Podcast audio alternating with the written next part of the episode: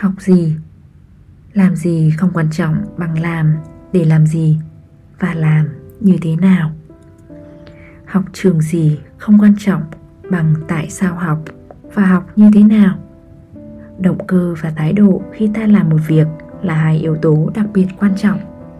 Nếu ta làm một việc với động cơ trong sáng và tâm thái bình an, thì việc nhỏ cũng trở nên việc lớn. Ngược lại nếu ta làm một việc với động cơ vụ lợi và tâm thái nóng vội, thì việc lớn cũng hóa việc nhỏ.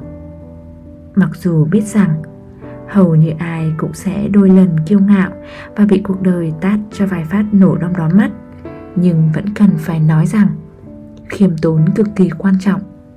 Khiêm tốn giúp con người sống thật và tránh rơi vào ảo tưởng, mê lầm đừng mơ làm việc lớn và khinh thường việc nhỏ khi ta còn chưa hiểu thấu đáo bản chất của việc lớn, nhỏ. Học từ tâm. Cốt yếu của phương pháp học tự nhiên không phải nằm ở cái văn mà nằm ở cái tâm. Giống như cốt yếu của võ là đạo, chứ không phải động tác nếu ta được dạy xây nhà bằng gạch, ta chỉ có thể xây nhà bằng gạch.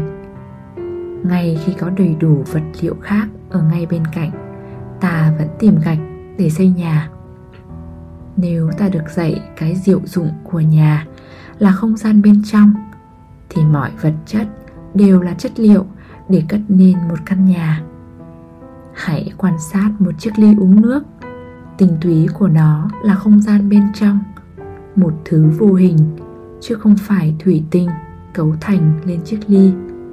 Nếu không tồn tại không gian bên trong, chiếc ly dù đẹp mấy cũng không thể nào là chiếc ly được.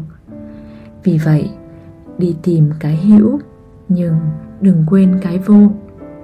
Đôi khi cái vô mới chính là bản chất, là điều ta thực sự cần tìm kiếm. Mình có một niềm tin mãnh liệt rằng học tập là sự buông bỏ chứ không phải thêm vào.